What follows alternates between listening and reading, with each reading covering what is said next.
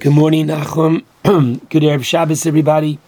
Tomorrow we have the privilege of, wow, finishing Sefer Shmos, Chazak Chazak V'nis Chazek, and taking out a second Sefer Torah from which we read from chapter 12 in the book of Shmos, beginning with Hachodesh Hazeh Lochem, the mitzvah of consecrating Rosh Chodesh, the new um, month, based upon the lunar calendar.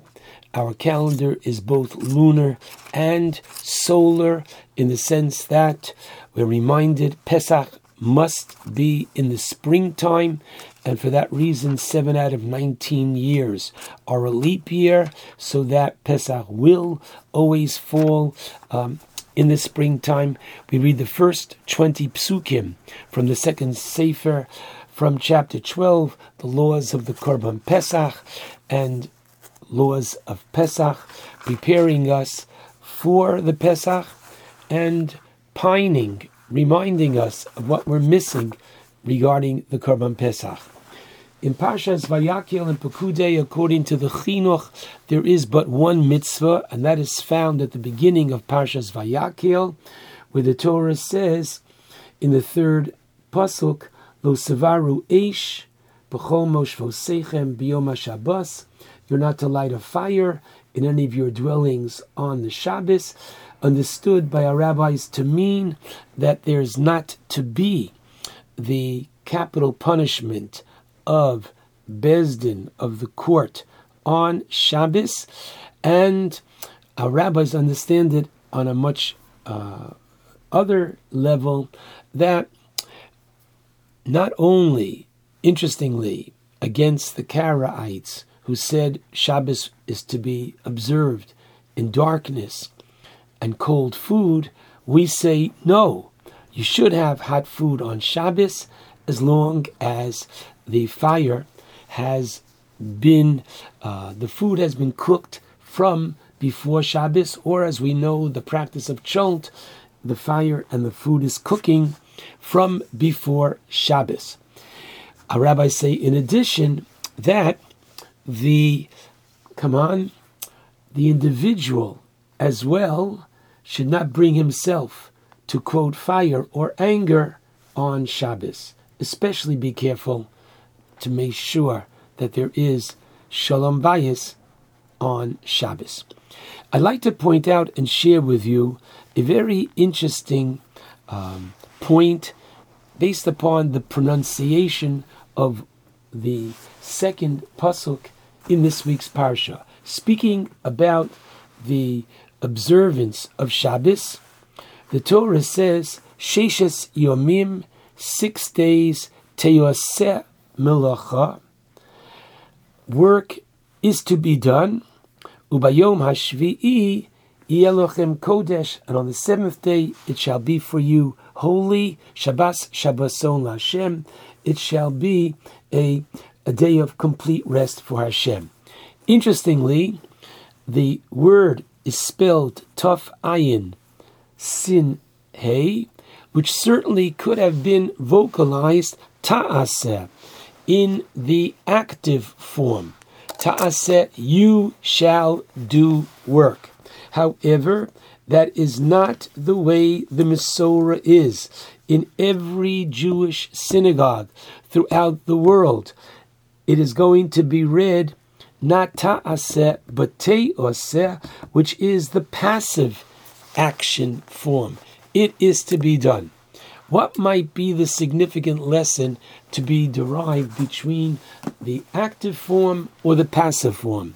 Says the Sefer Darchei Musar by Rav Yaakov Naiman Zatzal, a very interesting idea. Tase means you, the individual, are the one who is doing it. Teyose means that it is being done and we understand it's being done with the help of another, capital A, namely with Hashem's help. Therefore, it is so much easier for the Jew to follow this law and to desist from working on the Shabbos, because after all, who is providing his sustenance all week long anyway? It's not him, it's not ta'aseh, it's teoseh. It shall be done. It's being done with capital H, his help. And as I'll point out in a moment, God gives us incredible dignity in the process. The late Lubavitcher Rebbe, Zecher Tzadik Levracha, asked a very basic question. The beginning of every single Shmona Esrei in the bracha of Avos, every single Shmona Esrei begins Gomel Chasodim Tovim. We acknowledge that God is the one who literally bestows beneficial kindnesses. Now, a chesed is a kindness. Gomel, he causes. He causes kindnesses. Why must the word tovim, good kindnesses, who needs the adjective good when, after all, is not by definition every chesed tov? And the Rebbe answers so beautifully as follows The fact that God gives each and every one of us our parnasa, our sustenance, that which we need, that's a chesed. But He can give it to us in a way that we wouldn't necessarily have our dignity. He would support us, but He would give it to us directly. What does God do? God allows each and every one of us to be themselves, be a craftsman, be a professional. Each person earns their living by their contributing to society. So, in the process, they have dignity. They feel they're important. They are contributing. But in reality, and they feel, wait a second, I am making a living. In reality, it is all coming from Him. And therefore, once it is all coming from Him, it is teyaseh. And the first thing is, it's much easier for us to understand the concept of Shabbos because, after all, He's the one that's providing, He's the one that can tell us certainly to stop working. One. Number two, the Gemara says in Ksubos, Samuch Ches Amud Aleph, 68a. What does the Gemara say? Kol hamalim einov staka. Whoever looks away, withholds his eyes from charity, oved avodah zara. It's as if they are literally believing in another god, worshiping idolatry. How do you connect the two? Because he's not generous, that's something's wrong with his theology. And the answer is yes, based upon the above. Why might a person not give charity? Because after all, it's my money. I worked for it. It's mine.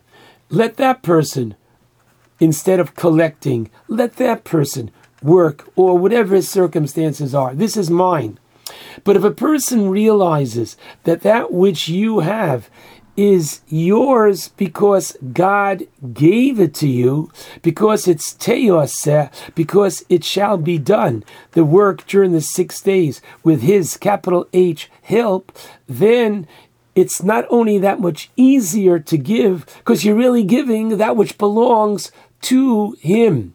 If you believe that it's yours, because you're the one that earned it, that's akin to avodah zarah, to idolatry, because there's another power aside from him, namely you. And that way we can understand very possibly the verse in Tehillim, paragraph 81, which happens to be the Shir Shel Yom, which we said yesterday for Thursday. In verse 10, in chapter 81, what does David HaMelech teach? David says, Loyeh b'cha el zar. Now, literally, it means you shall not believe in any other God other than Hashem. But you could understand it to mean lo b'cha. There shouldn't be in you, namely, there shouldn't be a flaw in your character that you're going to be so arrogant to think that you're the one that is the provider.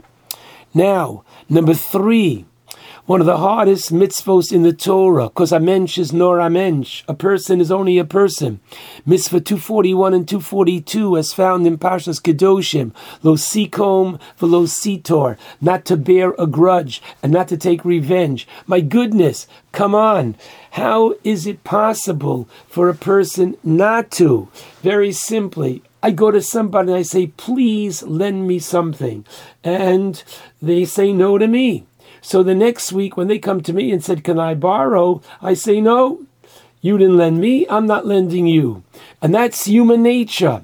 And the Torah says, Don't. Or you're not even allowed to say, I'm not like you, you didn't, and I'm going to lend. How can the Torah ask us to go against basic human nature? And the answer is, says the Chinuch, if you recognize that if you get something or not get something, if somebody bothers you or not, True, they did something wrong and they'll have to answer their accountability. But ultimately, God is the one, Teoseh, who's directing the show. And if he's directing the show, then you can't be angry at the next one. It is he who didn't want you to have it. And finally, something very interesting.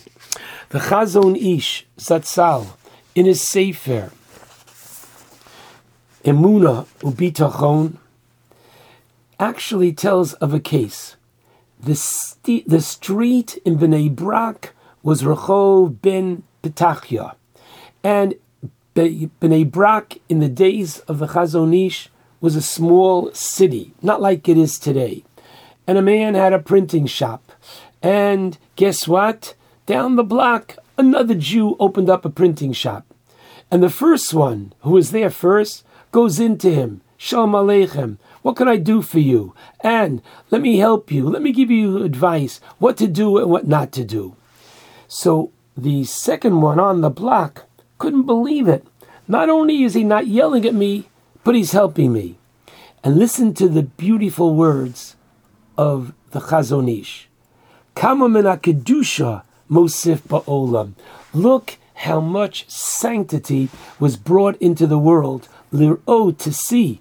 Ish osa chesed, someone who's doing a kindness, im hamit ateid litcharut imo, to the one who's becoming his competition.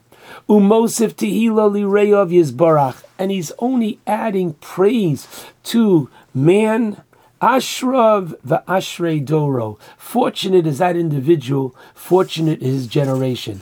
What makes a Jew tick? How can a Jew act this way. Unbelievable. Shalom Aleichem and welcome to the block when he's your competition. If you recognize that it all comes from on high, and you're going to get the parnasa that's coming to you one way or another, as we read and learn on Rosh Hashanah, if that's the case, if it's teyoseh, you can truly be that ideal Jew of welcoming the competition because you recognize it's all Teoseh. What a Shabbat Chazak, what strength to us and strength to the beautiful character of the Jew. Shabbat Shalom to all.